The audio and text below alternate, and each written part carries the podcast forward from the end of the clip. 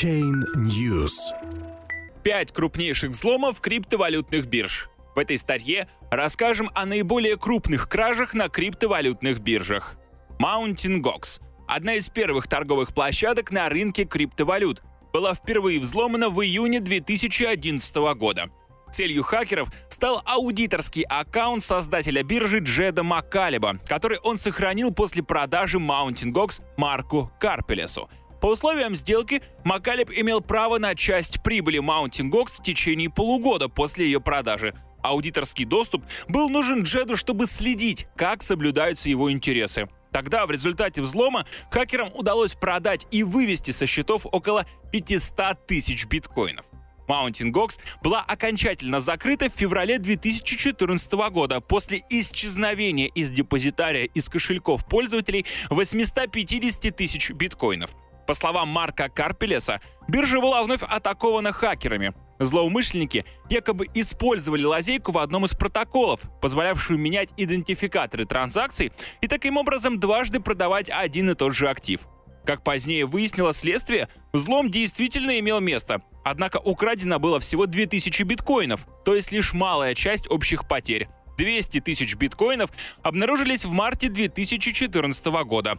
Карпелес заявил, что они хранились в электронном кошельке старого формата. Что случилось с остальными активами, установить не удалось. 650 тысяч биткоинов так и не были найдены. Согласно основной версии следствия, средства исчезли со счетов Mountain Gox не в 2014, а в период с июня по ноябрь 2011 года. Причем по меньшей мере 80 тысяч биткоинов существовали только в виде депозитных средств, то есть в качестве обязательств оператора перед клиентами. Частичное резервирование. Bitflow в сентябре 2012 года был взломан другой сторожил криптовалютного трейдинга 31 августа легли серверы биржи. Владелец оператора Роман Штильман объяснил неполадки отключением электричества в дата-центре и заверил пользователей, что все их средства в безопасности, а торговля скоро возобновится. Однако некоторые клиенты Bitfloor получили уведомление следующего содержания. Вероятно, в результате несанкционированного доступа ваши AP-ключи были скомпрометированы. Ночью 4 сентября из системы исчезли 24 тысячи биткоинов. Роман Штильман объяснил инцидент так. Хакеры завладели незашифрованные резервные копии ключей от горячего кошелька, в котором хранилась основная часть средств пользователей. Копия была сделана при очередном обновлении системы. Штильман сообщил клиентам, что ищет возможность возместить ущерб через продажу доли сторонним инвесторам. Часть потерянных средств действительно была компенсирована. Однако весной 2013 года банковский оператор биржи в США ликвидировал ее счет, и Bitfloor закрылась. Polonix. Жертвой третьего крупного взлома стал Polonix. Атака случилась 4 марта 2014 года. Точную сумму ущерба компания не сообщает. Однако из заявлений владельца оператора Тристана Диагоста можно понять, что хакеры вывели со счетов около 12% от общего объема средств трейдеров или 97 биткоинов. Детали ограбления в изложении Диагоста выглядят так. Хакер обнаружил, что если одновременно разместить несколько запросов на вывоз средств, они все будут обработаны примерно в одно и то же время. В результате, хотя баланс кошелька уйдет в минус, записи в реестры будут подлинными, соответственно, запросы будут автоматически обработаны и выполнены. Вскоре после взлома торги на бирже были приостановлены. Оператор объявил, что счета всех пользователей будут обрезаны на 12%. Таким образом, Polonix распределила убытки на всех пользователей, избежав панического вывода средств, в результате которого часть трейдеров могла полностью лишиться своих монет. Polonix работает по сей день. Диагоста заявил, что все потери были полностью компенсированы, а усовершенствованный алгоритм вывода денег не позволяет обрабатывать запросы при отрицательном балансе счета. Тем не менее, пользователи сообщают, что хакерские атаки на отдельные счета продолжаются. BitStamp 4 января 2015 года хакеры атаковали славянскую биткоин-биржу Bitstamp. Торги на площадке были приостановлены, когда выяснилось, что был взломан один из операционных горячих кошельков. Хакеры похитили 19 тысяч биткоинов. На тот момент примерно 5 миллионов долларов. Как показало расследование, за несколько недель до инцидента многие сотрудники Bitstamp подвергались фишинговой атаке.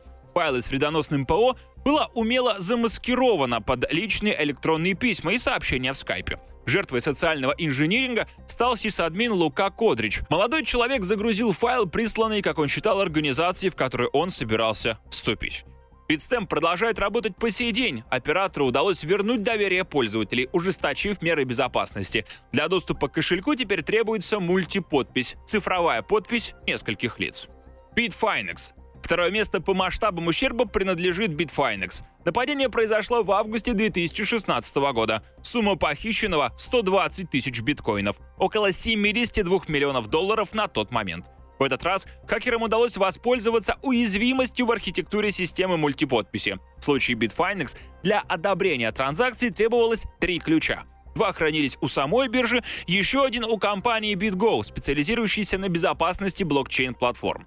Задачей BitGo было верифицировать все исходящие транзакции Bitfinex. Таким образом, Bitfinex смогла сократить объем средств в холодном хранении на холодных кошельках, упростив процесс обработки заявок.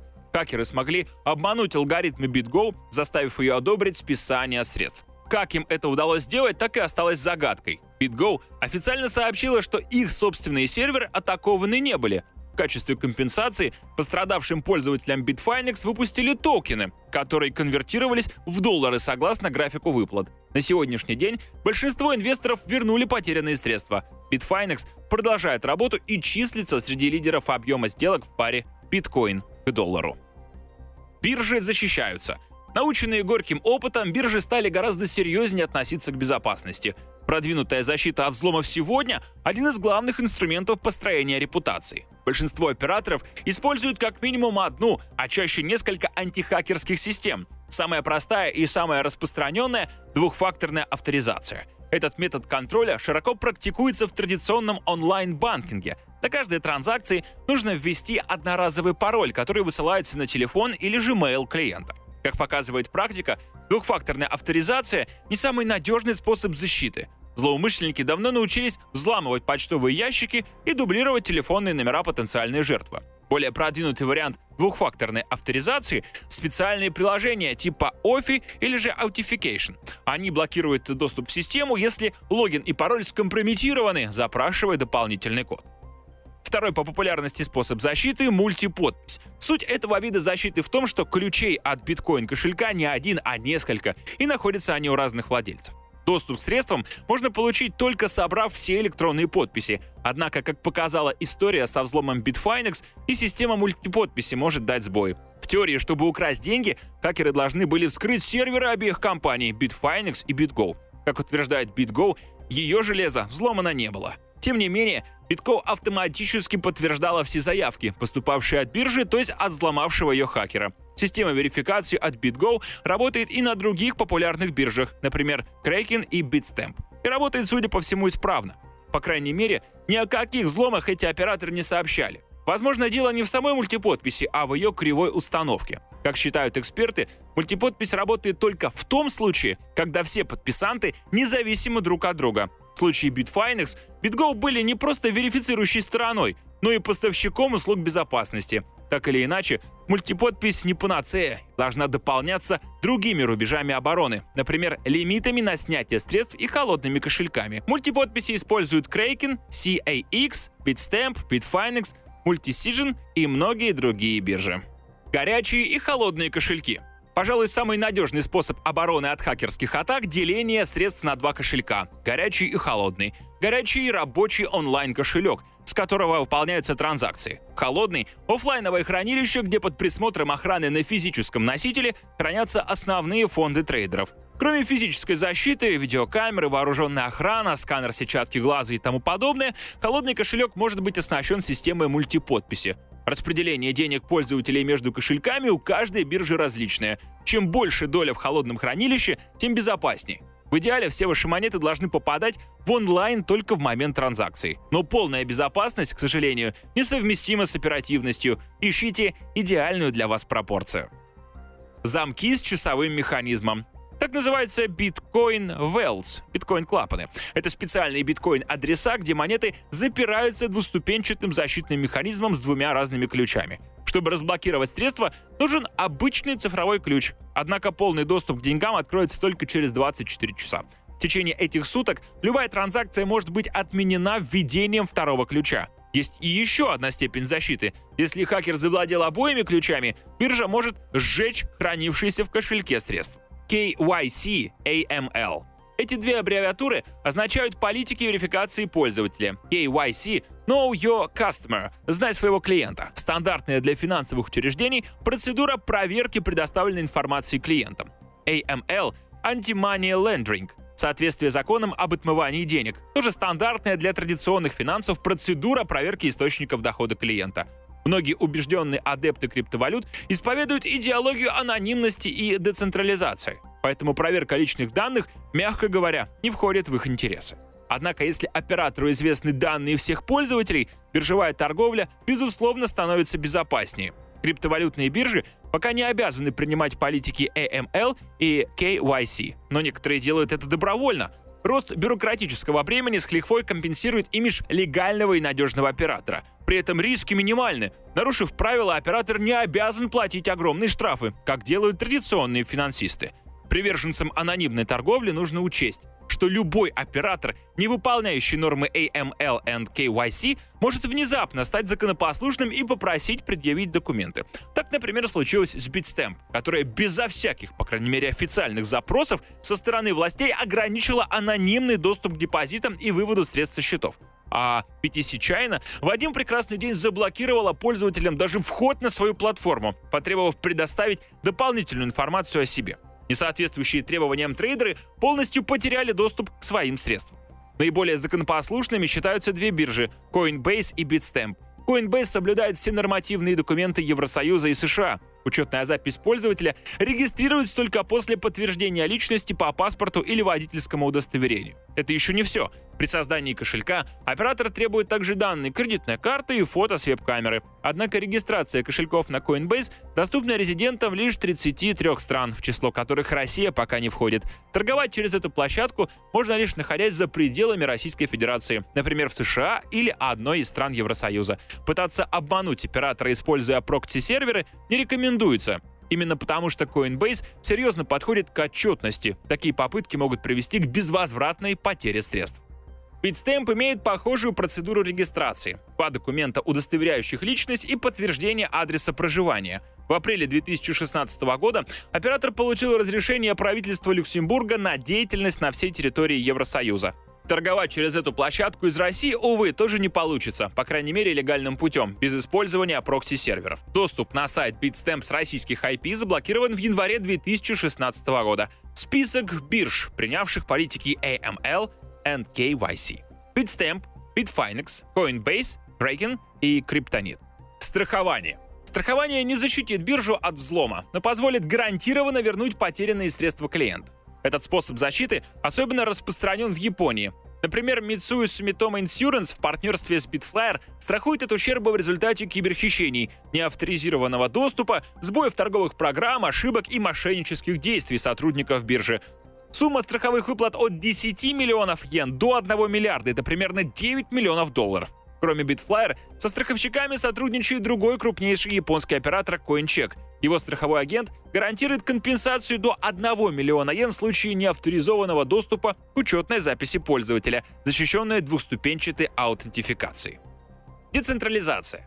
Децентрализованные биржи криптовалют — это относительно новый тип бирж. Оператор вообще не хранит ваши коины на своих кошельках. Вместо них для транзакций используются токены-заменители или система временного депонирования с мультиподписью. Пользователи выставляют свои предложения на продажу-покупку, а алгоритм биржи ищет среди них совпадающие пары. Чтобы осуществить сделку, продавец размещает свои монеты на временном депозите. Они разблокируются после подтверждения продавцом платежа от покупателя. Деньги переводятся вне биржи любым доступным способом, например, обычным банковским переводом. Второй вариант. Биржа выпускает обязательства токены, которыми обмениваются участники сделки.